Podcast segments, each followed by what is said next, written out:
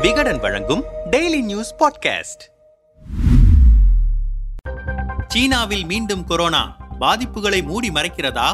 Omicron வைரஸின் துணை வகைகளான பிஏ ஃபைவ் பாயிண்ட் டூ மற்றும் பிஎஃப் செவன் என புதிய வகை வைரஸ் சீனாவில் பரவி வருகிறது. அதிலும் பிஎஃப் செவன் வைரஸ் சீன நகரம் பெய்ஜிங்கில் கடும் பாதிப்புகளை ஏற்படுத்துவதாக தகவல்கள் வெளியாகியுள்ளது. அடுத்த மூன்று மாதங்களில் சீனாவில் கோவிட் மூன்றாம் அலை ஏற்பட வாய்ப்பு இருப்பதாக ஆய்வாளர்கள் கணிக்கிறார்கள். ஆனால் தற்போதே அங்கு நிலைமை மோசமாக இருப்பதை சமூக வலைதள பதிவுகள் உறுதி செய்கின்றன. கொரோனா நோய் தொற்றால் பாதிக்கப்பட்ட சீன மக்கள் சிகிச்சையில் இருக்கும் வீடியோ சமூக வலைதளங்களில் பரவ தொடங்கியது. இதை பதிவிட்டிருந்த சீனாவைச் சேர்ந்த தொற்றியியல் நிபுணர் தளர்த்தப்பட்ட கொரோனா விதிமுறைகளால் சீனாவில் நோய் பரவல் அதிகரித்து வருகிறது.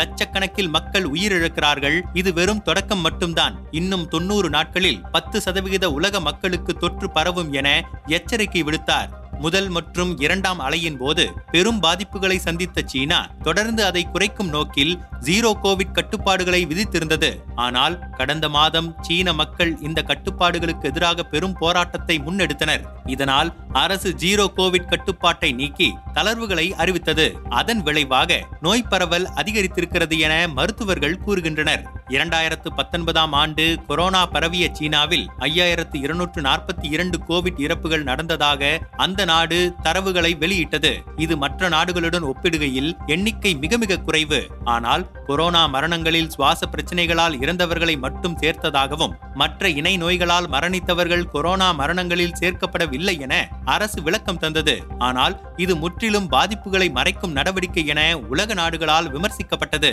கடந்த மாதம் சீனாவில் கட்டுப்பாடுகள் தளர்த்திய பின் நூற்று நாற்பது கோடி மக்கள் தொகையில் ஏழு பேர் உயிரிழந்துள்ளனர். மேலும் கடந்த வாரங்களில் உயிரிழப்புகள் எதுவும் இல்லை என அரசு தரவுகள் கூறுகிறது.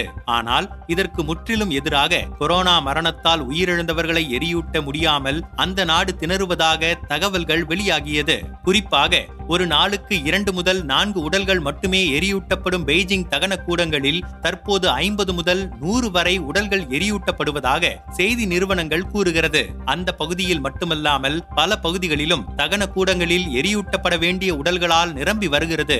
மருத்துவமனைகளிலும் சிகிச்சை அளிக்க இடமில்லை. மருத்துவர்கள் செவிலியர்கள் ஊழியர்கள் என யாருக்கு கொரோனா தொற்று அறிகுறிகள் இருந்தாலும் பரிசோதனை செய்யாமல் பணியில் தொடரச் சொல்லும் அளவுக்கு நிலைமை மோசமாகி இருக்கிறது என்கிறார்கள். இது அரசின் கையை மீறி போக முக்கிய காரணமாக அமைந்தது கோவிட் தளர்வுகள் தான் என மருத்துவர்கள் கூறுகின்றனர். இதே நிலை தொடர்ந்தால் இரண்டாயிரத்தி இருபத்தி மூன்றாம் ஆண்டுக்கும் பத்து லட்சத்திற்கும் அதிகமான மரணம் ஏற்படும் என வாஷிங்டன் சுகாதார மையம் எச்சரிக்கை விடுத்துள்ளது. சீனாவின் ஜீரோ கோவிட் தடுப்பு அமைக்க ஒமைக்ரானின் முந்தைய திரிபை கையாள உதவியது. ஆனால் இது உருமாறி இருக்கும் புதிய வகையை தடுக்காது என்றும் அடுத்த ஆண்டு ஏப்ரல் மாதத்திற்கு பிறகும் தொற்று பரவல் இருக்கும் என கணித்துள்ளனர்.